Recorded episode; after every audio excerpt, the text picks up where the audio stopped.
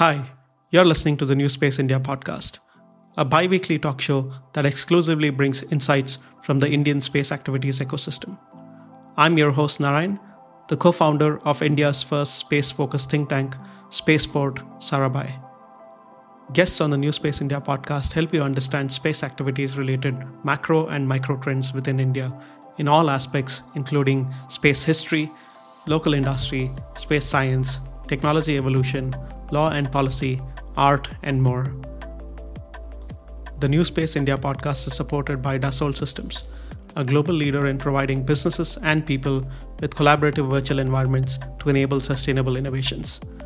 Dassault Systems Solutions supports startups, small and medium scale enterprises, and original equipment manufacturers in developing disruptive solutions for space launchers and satellites.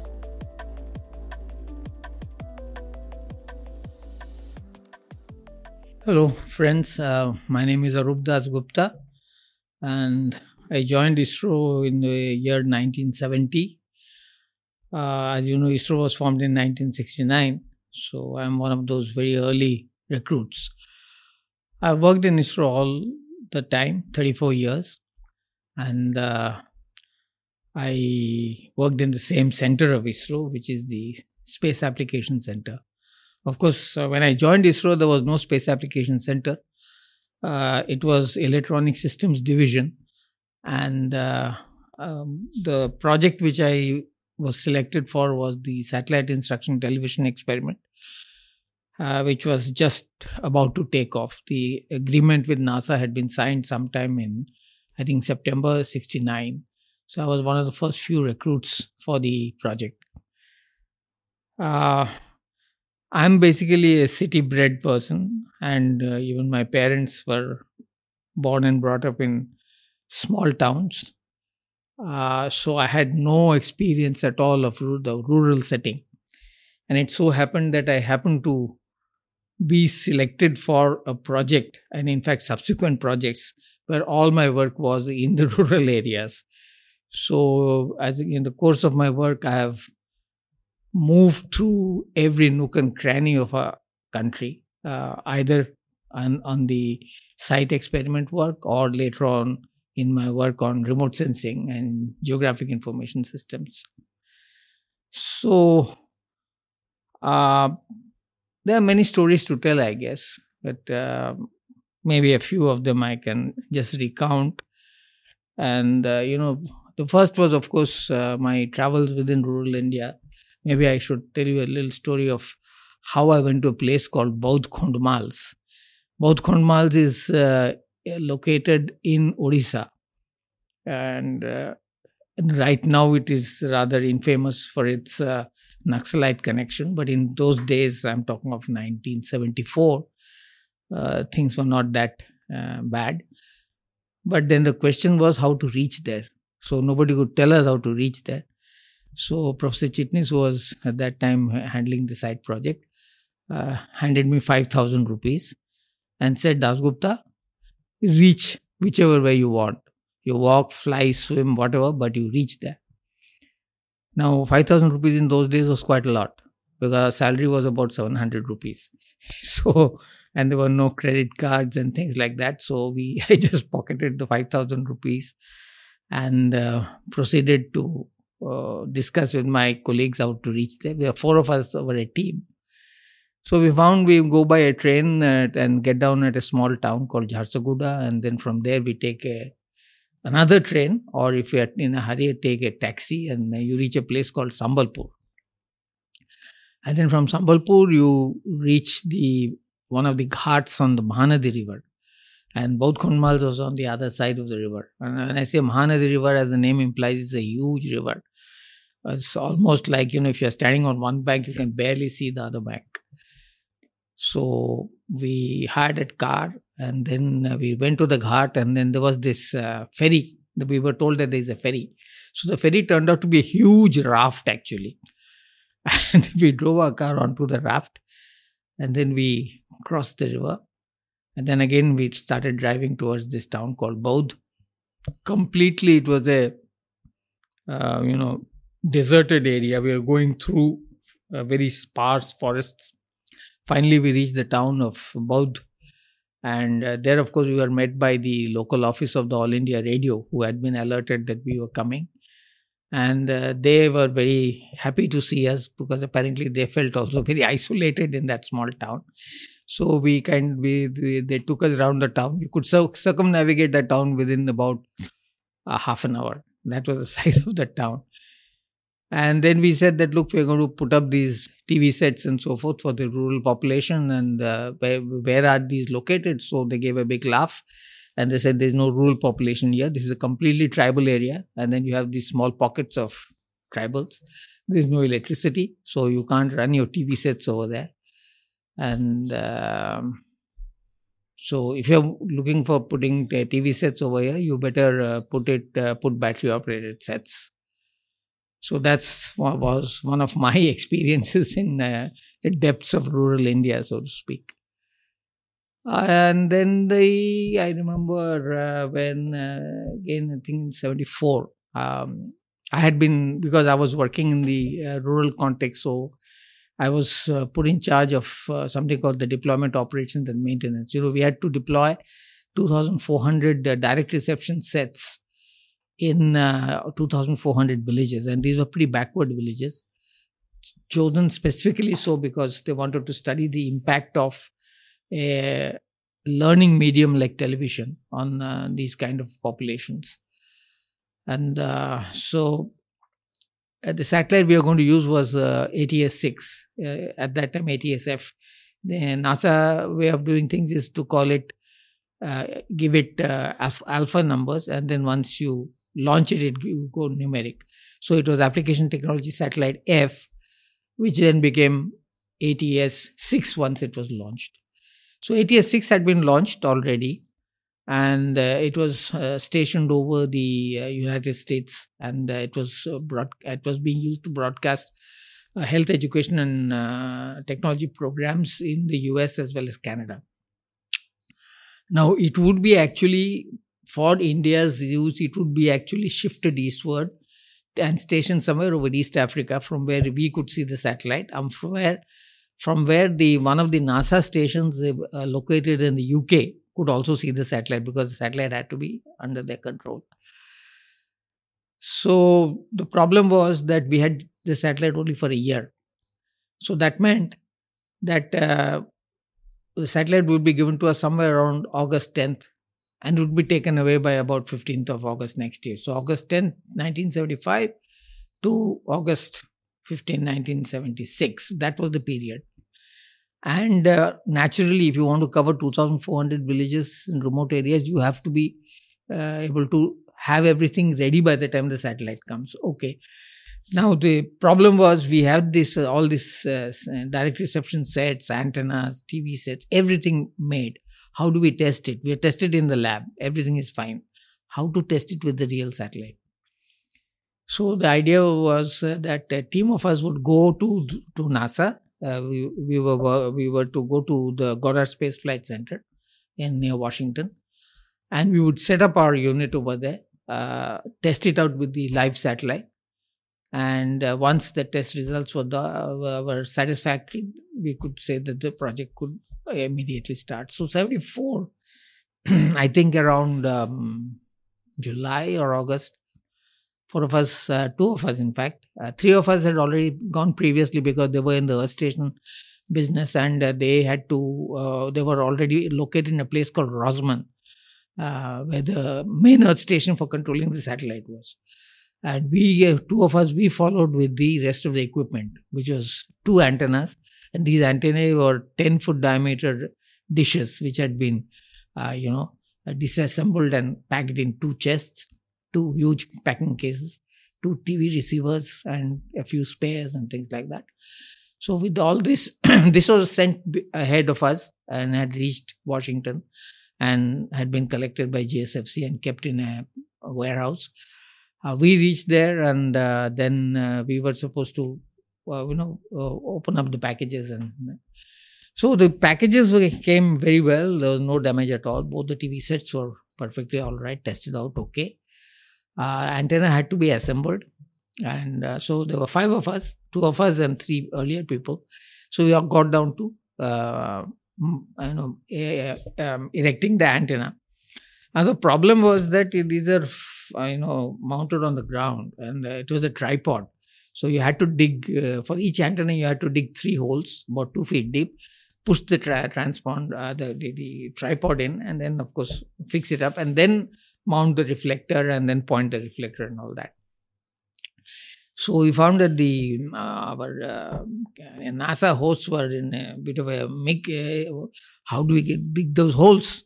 So first, of course, we had to get permission from the people to dig the holes. That was done. That's not a problem. It was on the side of the building, uh, and uh, I don't remember the building number, but there were a lot of antennas there because you know a lot of this kind of work was going on. So we had to. We were given a place for the our two antennas. So now the problem was how to dig the holes. So finally, one of us, I remember, who, he said, uh, "Can we get a shovel?" So there was a, what kind of? Is just an ordinary shovel, you know, you used to dig. So they said, yeah, we, I have one. One of them said, I have one in my uh, car boot. So he brought the shovel and we got down to actually digging those holes. And those guys were very surprised. And then, then from then on, we were known as the Mad Indians. so we dug those holes, put in the tripod, and then we had developed a method of pointing the antenna in a blind uh, fashion because obviously eh, back in India there was no time to point the antenna after the satellite. So we had developed this method. So we used the method and pointed the antenna. And lo and behold, every other antenna was looking this way, ours was looking this way.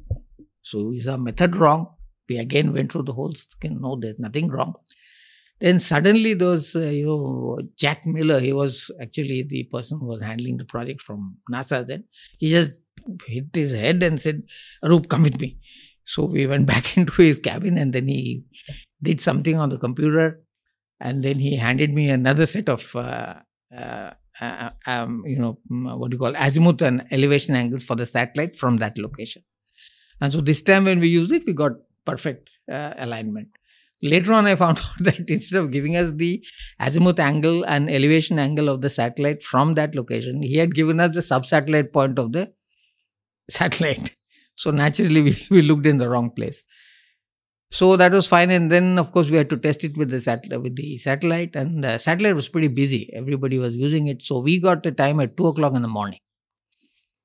So we went back. We were staying in a small apartment. We went back, and then at uh, 1.30 we called up the taxi service, and uh, we piled into the taxi, came to NASA and uh, GSFC to the lab, and uh, two of the NASA engineers were also there, and uh, the satellite uh, was uh, we were given permission to start receiving satellite uh, signals. And so we, we we just switched on the system and there was this uh, spectrum analyzer connected to the output. And then pip you got the you got the signal. So that was one great uh, this thing. For we didn't even have to adjust the antenna although we did try but our this thing was fantastic spot on you know uh, but the problem that then we realized was that the signal that was coming was to, uh, 20 dB below what was expected. And that was not good. So, what could be the problem? So, first uh, they said that maybe the, we are not transmitting, uh, they, I mean, they have to transmit. So, they are not transmitting the full power. So, they kept, uh, they pushed up the power. We had a small increase in the blip, but nothing more. So, anyway, it was by that time it was i think three or four in the morning. So we said okay well let's we'll think about it later why this is happening. And meanwhile my boss from uh, uh, sac this none other than pramod kale. So pramod kale called me up and said what's happening? So i said yeah we have set up the antennas we have set up everything. Yesterday we tested with the um, rather with the satellite. We got the signal but the problem is signal is coming 20 dB down. He says, what kind of uh, helix are you using? This was, you know, uh, circularly polarized signal. So I said, this is, uh, we are given to understand this is, uh, this is right circular polarization. He said, yes, it's right circular polarization from the satellite. So right circular polarization on a satellite will look like a left circular polarization from your end. So which, what is the helix you are using? So I said, okay, I'll get back and immediately check. So down and looked, and it was also a right circle polarized thing. So immediately he called up uh, the antenna manufacturer, this is ECIL, told them to halt all production. That antenna helix has to be changed. And helix. So with that very first test, we could find out a problem, and that saved us a huge amount of money because we were going to make something like 3,000 antennas. We had made already about 200, but the rest of the 2,000 uh, odd, you know, the feed was corrected. So that was one experience. And then, of course, we went through a whole lot of testing and everything. That was great fun. Went through flying colors. And then, after the whole thing was over, very relaxed. And I think we were all having a cup of coffee. And Jack Miller calls me to his office. When are you going back? I said, I'm uh, supposed to go back in a couple of days. You're not going back. What is that? So he said, No, you now you write a report. I want to see a report of all that what you have done, all the difficulties you have faced, all the corrections you have done, only then I'll let you go. If required, you you you will extend your stay. And I'll talk to Kale and tell him. So you know, I had to sit back, stay, stay back and write the whole report, which was almost a 200, 300 page report.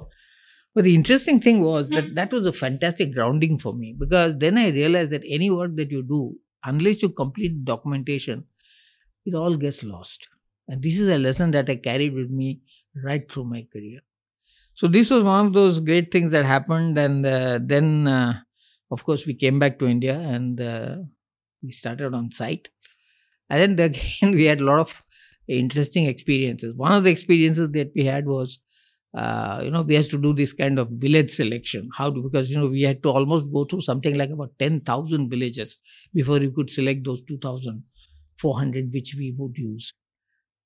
So we used to take a lot of parameters, distance from the road, whether it's a motorable road or what is the population size, because the, the social analysis people wanted population size and male female ratio, number of children, because there used to be a children program also. All this kind of data was being collected. And for us, it was the approachability and then the availability of electric power and the location where, where we want to put it. We selected the school, but in many places we found a school building was a you know to, totally decrepit and it had to be repaired and things like that. So this was going on, and I think I was there in Bihar, and suddenly the person who was in charge of the Bihar cluster, he was one C.L. Roy.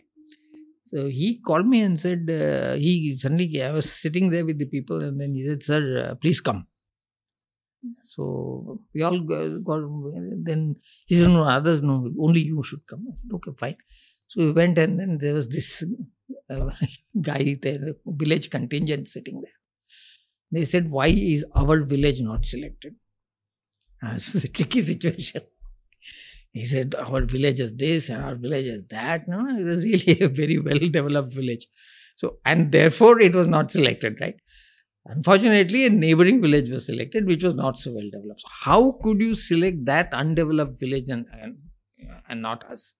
So, our excuse was, see, it's done by computer selection. So, you know, they said, we don't believe in all this computer and all this stuff. You better select so I said, okay, we'll see because it's not in my hand. This work is being done at, back in Ahmedabad. So I'll go and tell them of this thing. And I noted down the name of the village, etc. Then he said, okay, fine. But if you don't, we'll go to that village, pick up all your TV and everything and give it, bring it in our village. so, you know, I mean, this is the kind of uh, situation it is there on the ground. You know? So this was one. Then another time, you know, this time the uh, the installation work was going on. I had gone to check and all. And then we went to one village, and there was this farmer who was absolutely sitting tight on a small plot of land next to the school building.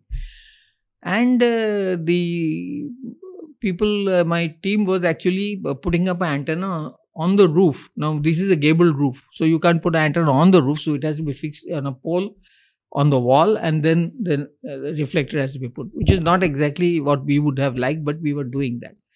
So then i said why are you doing this? Why don't you put it on the ground? So he said do you see do you see that man sitting there? I said yeah he is the owner of that plot. And for him if i put the antenna there he can't use that plot for one year. So he is not going to allow us to put it there So, you know, these are kind of uh, non technical issues which affect us in uh, technical ways. a very interesting episode was relating to the maintenance. Now, the rule was this is a completely modular set. So, the rule was if a problem is reported, you go to the village, you see what's the problem, and pull out the offending module, put in a fresh module, check if the TV is working, and then you come back with the uh, with the with the non-functional module, and then uh, this had to be sent to the uh, cluster headquarters as we called it. So, like you know, uh, in Bihar, Muzaffarpur was the cluster headquarters. In Rajasthan, uh, Jaipur was the cluster headquarters and so forth. So, and in these headquarters, the ECIL, because the TV sets were made by ECIL, so ECIL had stationed a team. And then they would receive the uh, defective units, repair it, and then again put it back into circulation. Suddenly, I got a call from the ECIL chap in Darbhanga, uh, in um, Muzaffarpur. So he said there is a huge problem. What's the problem? He says, what, whatever I am getting uh, from the Darbhanga town, they have multiple problems.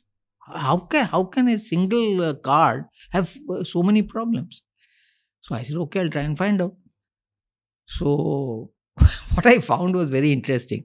This chap who was stationed in Darbhanga, he had obviously plenty, uh, plenty of time on his hands, and he was a bit of a electronics uh, nut.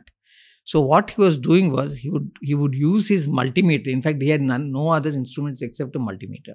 He would use the multimeter and find out which are the devices which have gone. He would pull them out. He would take the good devices from the spare card, put it there, and then what he would do was that bad device he would again put back in the other card, and he would go on doing this till one card would have maybe four or five faulty devices and then he would send it to the so, so finally this was solved. So then we had to tell him that look uh, the nic i mean the the ECIL chap told him you're doing a great job only one request to you is please don't solder the bad units back into the card just leave them so we know that this is what has to be replaced so, you know, we had these kind of interesting uh, events also happening. And uh, well, after I, we finished in 75, we finished 75 August so, site was over. And I was at a loose end, uh, what to do. And then Professor Yashpal calls me, he was a director. So he called me and he says, uh, What are you going to do? I said, you, you tell me. I mean, you, uh, I'm right now working on the next project. There's another project called Satellite Telecommunication Experiments Project. And I was going to develop a voice activated uh, transmission system there. So I said, This is what I'm doing. You like it? I It's okay. He says, No, I want you to do something else. I said, What? Uh, you go into the remote sensing area. Now I fell from the sky. I said, Sir, I'm a communication engineer. What do I know of remote sensing? and uh, you know i mean you know solve high level science and so forth so he says all that is fine but what we need is a connectivity to the ground to be, and we need a person who can convey what is being done in remote sensing to the people on the ground so that they appreciate what's happening and you have that experience because you've worked in site in rural areas and so forth so why don't you take it up so that's how I got into remote sensing. Not into any of the uh, nitty gritty of remote sensing, but more in terms of acting as a communications channel between the scientists who are working on the various applications and the people who are ultimately would be using those applications. That's how we started. And uh, there again, I remember one very interesting incident which happened is uh, at that time one of our uh, one of the groups in uh, remote sensing was actually working on land use mapping and they were using aerial photographs. And they were uh, doing this project. They did in several areas but they were the nearest one they were doing was in was in a um, place uh, called uh, godhra. So uh, we we were to visit they were to visit the collector they asked me, Would you like to come? Have a look at the things. So I said, Fine, let's go. So we went to Godhra and uh, there we met with the district collector and uh, then uh, we this team was already explaining to him what has been done and so forth and they were making these nice tables which shows that for every district you know how much of area was under what crop and things like that and this gentleman was saying yes yes yes uh, but you know i would like to know where these are. I would like to know where these are. And i got and i found the team was not understanding that at all. So then i intervened and i said look i think what he is really looking for is a map. He's not looking for statistics. And then this uh, gentleman uh, he said yes yes yes mr dasgupta you're right. I want a map. If you say that there is a particular area under let's say groundnut crop i want to know where is it? I the statistics i always get. But where is that? Which are the fields which are having uh, this particular crop? That is what i want so actually with just that one intervention we shifted the whole activity from statistics to more of mapping and thematic mapping. Uh, I had a lot of uh, interesting things there. Once we had got to Kerala, uh, we wanted to do a project for the uh, uh, uh, Uh, uh, uh, area. So we had the forest officer with us, the chief chief conservator of forest, and we had the the I think the chief soil survey officer too. And we were two of us, Baldev Sahai and myself, and we went all the way to uh, up and down. You know, there's something called the main central road, right? So we break the main central road and drove all the way from Trivandrum right up to Idukki and back. And mm, it was a really wonderful. It was supposed to be a field trip, so we collected a lot of information. But other than that, it was really great. Uh, and uh, we went to Thekkady, and you know we could see the elephants and things like that. So that was the bonus kind of thing for the work that we did. Uh, then, of course, that uh, went through very nicely, and um, um, what else do we do is that then when I looked at this whole issue of the mapping, then I realized that uh, you know remote sensing gives us gives us beautiful maps. Fine, people are also very happy with those maps. Fine, but the problem is how do they use those maps, right? So then I found that, uh, you know, for example, if you want to interpret those uh, imagery, the first thing that you need is a ground truth. And for ground truth, what these people would do is they would take the imagery, mark the area which they had a doubt, and actually go to the field, collect that information, and then finalize their them- thematic uh, details. So I said that, you know, why don't we look at uh, something uh, which is digital? You know, all this work was being done analog. I said, why don't we look at digital maps? and we look at uh, how to uh, you know organize all the other data in a digital environment and that's where i started reading up on gis and so forth and i had two colleagues with me at that time so they were also doing a lot of reading and then i persuaded uh, my uh, boss at that time was professor pd bhavsar so i persuaded him sir why don't we get a GIS and start working on it on an experimental basis. And Professor Bhavsar was a very kind of you know encouraging kind of person. He said, "Yeah, yeah, go ahead." And uh, so we started looking out which was the one, and then finally, uh, one of my colleagues uh, studied the whole thing and said, "Sir, let's go for Esri, Arc and ArcInfo. How to get uh, ArcInfo?" So now here is where serendipity works. I was going to Calcutta on some work and in those days, you didn't have a direct flight. So you had to go to Bombay and stay overnight. And then morning, you catch a flight to Calcutta. And uh, sitting next to me was a chap whom I had worked with long time ago. And he was actually from IBM. And at that time, IBM had been uh, driven out. This is this is roughly, I'm telling you, around 77 and so forth. So IBM had been pushed out of India. And a lot of the IBM staff uh, had actually formed to, come together and formed another company and they called IDM, International Data Machines. And uh, this guy was working with uh, that company, and we had we had been working on buying some desktop computers. So I just met him and we got chit chatting, and then uh, he's uh, then I said, you know, he asked me what are you doing? I said I was kind of looking at these kind of GIS kind of things. Then he said that's interesting because we are doing it. So I fell from the sky. I said, Great, well, what are you doing? He says, No, no, we are working in the Santa Cruz uh, export promotion zone. And we are doing a lot of uh, digitalization work for offshore clients. And we are using Arcinfo. So I said, uh, Can we go and have a look at it? He said, I don't know because uh, it's a export oriented zone. So uh, visitors are not allowed. But I'll see what I can do. So let me get back and then get back to you. So fine, we parted. Uh, and then he called me and said, Yes, we can. So, but they should come absolutely clean and they will go out absolutely clean. You're not even allowed to take out a take bring in or take out a piece of paper.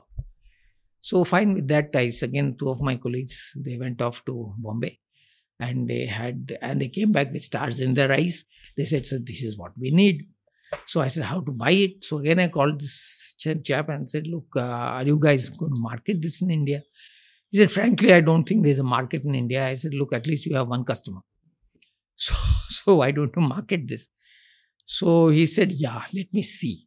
So he put in touch, uh, put me in touch with the Esri people in uh, Redlands, California. So we was uh, we were we were kind of you know uh, I mean there was no email and things like that at that time. So we used all by letter and telephone. So they sent a person, he came down and he discussed with us and he said, Yeah, yes, what work you want to do, you can use Arcinfo. Uh, but then, uh, you know, we you have to have a data general machine. I said, We don't use data general, we use VAX. So he said, I'll go back and let you know. So he went back and then he, he wrote back to me saying that, yeah, we can install it in a VAX as well. I said, fine. So, how to place the order? And in those days, mind you, there was this uh, Department of Electronics kind of thing. So anything related to computers, software, and so forth, you had to canalize it through them. So we're just going about that when suddenly this chap again telephones me and he says, uh, Mr. Dasgupta, there is news for you. What is that? He said, We are being taken over by a company called Hindustan Computers. Uh, but they are also taking over the Arcinfo business and they are most likely going to market it. again, this is good news. So immediately again, uh, because I knew a lot of people in HCL? Because we had bought computers from them and we were working with them on an image processing system as well. So again, I called up my contacts in HCL and said, "This is uh, why don't are you, this is going to happen?" So he said, "I don't know. I was hearing about it, but then he came back to me and said, "Yes, this is what happened." But HCL is not buying it. It's it's being uh, bought over. It's being uh, a partnership is being built up between uh, Esri and, uh, com- uh, and a sister company of HCL called NIIT. And essentially, that's an educational kind of thing. So I said, I don't care who, I want to buy it. And uh, so then again, this whole thing started. And then finally, we, by that time, of course, the rest of people in ISRO also were very keen. They said, we want it, we want it. So I said, okay, let's, let's then buy in bulk, right? So we bought, I think, some like 10, 15 licenses um, I think three three or four licenses in SAC, another three four in NRSA, and then we had these regional remote sensing service centers. So five of them. So each of them again we gave three four. So five six seven seven almost 20 25 licenses we and that's how we got into GIS. And then of course we started uh, putting together a lot of uh, stuff on the on the GIS and then that is the time, somewhere around 1983, um, this whole uh, idea of a national natural resources management system got mooted. Professor Dhawan and uh, Professor M.G.K. Menon, at that time he was Secretary DST. So they mooted this idea, let's let get together and do something like this. And I was rooting for something called a Natural Resources Information System, NRIS, and uh, DST was doing an NRDMS, Natural Resources Data Management System. Of course, they were going totally indigenous. So they were starting with the development of the GIS itself. Uh, CSRE in Bombay, uh, one uh, ladies, I forget her name, uh, she was uh, pushing that.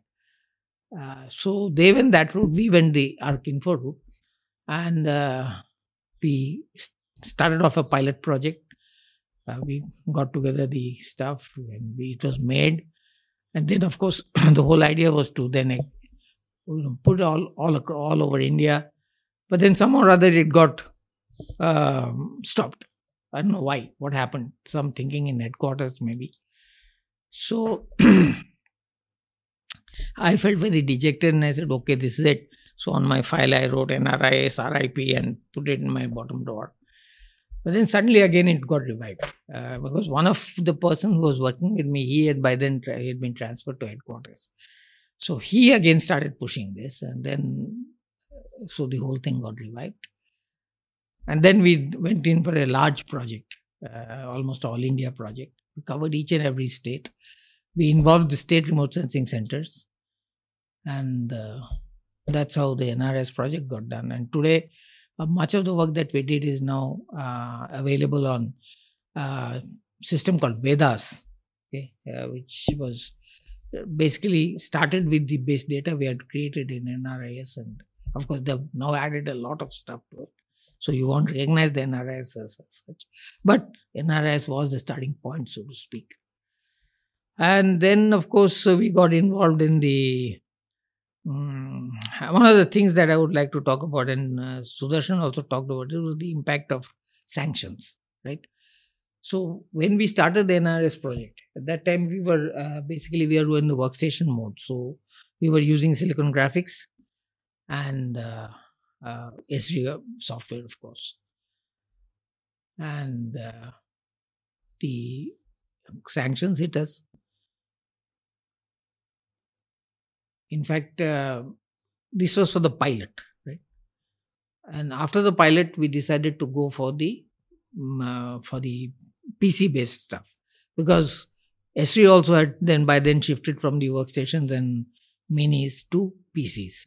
In fact, I had gone to uh, their user conference in uh, 2000, I think, or 1999, because they gave us an award for uh, uh innovative use of uh, GIS. They're arguing for GIS for for information system for development purposes, and I was supposed to go and collect the award. So there, I met a lot of the people I knew, and there was one person there. Um, he's written a book also. Anyway, I, so uh, he, I since I knew him from before, so I started chatting with him, and he said, and he said, "You attend my lecture." I said, "Fine." So that lecture, he showed the entire they were shifting over to Windows NT. So that was news to me. So afterwards, I went and I was goggle eyed and I went and told him, What is this? So he said, That's why I told you to attend my lecture. We are leaving uh, work- workstations, we are leaving mainframes, we are leaving minis, we are going to work on Windows NT. So I came back and then that is the time when we are discussing about the uh, NRIS being, uh, you know, uh, scaled up to an all India level. And uh, so I said, look, uh, we just have to change the entire track because now it's all PCs. In a sense, that was very good because you know workstations were pretty expensive. And one of the difficulties that I was facing was how are I going to buy so many workstations? So once it became a PC based thing, it was, of course, those PCs were pretty heavy PCs. So they were not all that cheap. But nevertheless, it was an order of magnitude uh, cheaper. So my budget could be much better. And then, of course, we could buy huge amount of licenses. So we could negotiate with the Esri to bring, bring down the cost. I mean, it was brought down in figures which I was told, please don't tell these figures to anybody. You know, that kind of stuff. It was very, they really came down. Uh, and this is when the sanctions hit. And uh, Esri said, We can't sell. We can't sell to you. So, what to do? So, then a wire media was found that uh, we would place an order, but on behalf of the end users. And Esri would deliver to the end users. But we would act as kind of, you know, validators and things like that. So, using that, we were able to finally get the systems and get the project going. But there was another sad story. We were working on Silicon Graphics, and by that time, uh, of course, once we went into NRIS, at that time, uh, because I, I was also at that time heading the image processing group. So a lot of heavy uh, processing work was there, and again there was a demand for a lot of uh, workstations, powerful workstations, and again we selected Silicon Graphics. Suddenly, I get a call from Silicon Graphics man in India. And he says, Mr. Dasgupta, uh, please hear me out. So I said, What's happened? He said that uh, there has been a, a, a, a problem with the uh, US and uh, they are suspecting the, all these uh, workstations you have purchased are uh, being used for um, uh, military purposes. I said, "There is I fell from the skies." I said, "Look, I mean, we are you know that you know we are uh, civilians and we working on our Indian remote sensing satellites are not used by the military, and we are only doing the data processing part of it." So he said, uh, "No, but I'll explain to you." So he came over and then he said uh, what had happened. See, this was a very silly thing to happen. See, whenever we had to order any of these things, we had to actually uh, give a justification note, right? Now, our friends in Trivandrum, they also wanted the same workstation. So their purchase department got in touch with our purchase department. How did you get this? Because it was refused to them. And our purchase, that chap, he just took a copy of my justification and he passed it on to them. At least he could have told them that, you know, don't just blind copy it. This guy, what he did was he blind copied it and attached it. Now, this guy in uh, the US, he rang a bell, ISRO, same workstation from two centers, and he brings the two together and he sees the justification is the same. So, Trivandrum was in trouble. We were in trouble. So this finally uh, they said, "I'll bring, we'll bring that person. You explain to him." So the guy came and you know, he was very dodgy. You know, he was feeling very this thing. So I said, "Yeah, what is it that you want to know?" No, I want to see your machine. I said, "I'm sorry, I can't allow you to enter my laboratory unless I know why." Because our rule is, if it's a foreigner and a foreigner wants to be has to be taken to the laboratory, I have to get prior permission. So you can't enter my lab. But tell me what is the problem? He said, You're using it for uh, military purposes. I said, No.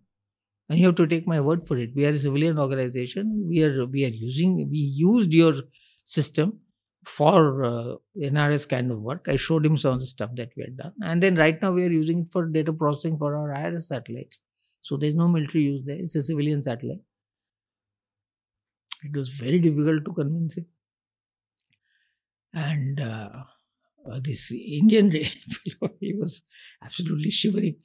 Then uh, he took me aside and said, Sir, you please do something and let him have a look at it, otherwise, my job is at stake. I said, Okay. So then I called up my director. I said, Sir, this is what has happened, and what do you want me to do? So he said that, Okay, you have him accompanied by some somebody all the time and uh, he should not take anything. No notes no recording nothing. So i said okay fine. With these conditions i said okay you come. I'll take you but you will go only to that machine. You will see what is there it will be shown to you by the people concerned and you are going to come back and i'll be with you every step of the way so he did that. He satisfied himself that there was nothing there. But it meant nothing because we were under uh, uh, sanctions uh, that never got lifted. And one of the things that came out of that was very interesting. We were also at that time uh, going to be working on the data processing system for the uh, radar uh, SAR satellites. And we were in agreement we were in agreement with DFVLR DLR now uh, for the use of the ERS data. So NRC was actually developing the system for reception of the ERS data and we were to develop the data processing part. And uh, we needed a high high performance computer but again high performance computers were not allowed we came to know from uh, com- from CDAC who was in Pune that they were, uh, were working on a high performance computer. One Bhatkar was there at that time. So we talked on the phone and he said, Yeah, we have, we can, we can work together. I said, Fine. So they were using something called a transputer. A transputer is basically a computer processor with four communication ports. So you could link them in any way into a mesh struct ladder, whatever. And you know, you could then do parallel processing. So we worked on that and uh, we were able to develop a parallel processor for the SAR data, the ERS1 SAR data. In fact, CDAC got an award for that because that was considered to be the most innovative use of the transputer system. Param, they used to call it. And then we had to buy one param from them, and uh, that was located in NRC for the ERS data processing. So, in a sense, what happened was that the sanctions also helped us to do find a lot of other ways of getting the same job done. And in the end, I don't think the sanctions helped the US very much. In fact, they actually harmed them. Because if you remember, there was another famous uh, uh, high performance computing uh, computer company I've forgotten the name now. They had a computer in uh, the National Center for Medium Wave Weather Forecasting in Delhi, Noida. And I believe there was a chap sitting there at the gate from the India, from the US embassy, and he would check each and every piece of paper that was going in or coming out to ensure that there was no uh, other work being done except for the uh, meteorological uh, uh modeling. And uh, this company then went belly up because what happened was they had set apart quite a few computers for sale to countries like India where they was under sanctions. But they could never make the sales because by that time India had moved far ahead onto high performance computing. So these are some of the memories that I had have. Uh, we did a lot of work with a lot of other agencies, uh, DST, for example. We were participants in the National Spatial Data Infrastructure but somehow or other uh, that uh, never really took off the way it should have. Uh, it's still rolling along. Uh, and now I think uh, with the new geospatial policy that has come, things are going to be very different. We always faced a lot of problem with the new geospatial policy, uh, with the old geospatial policy. Restrictions on aerial photography, restrictions on satellite data. You know, you could even our five meter data was under uh, you know we couldn't share with anybody. And uh, so i believe that now these things are going to change after many many many years. Well it'll change i guess. Maybe in my lifetime i hope. Okay so that's all i have to say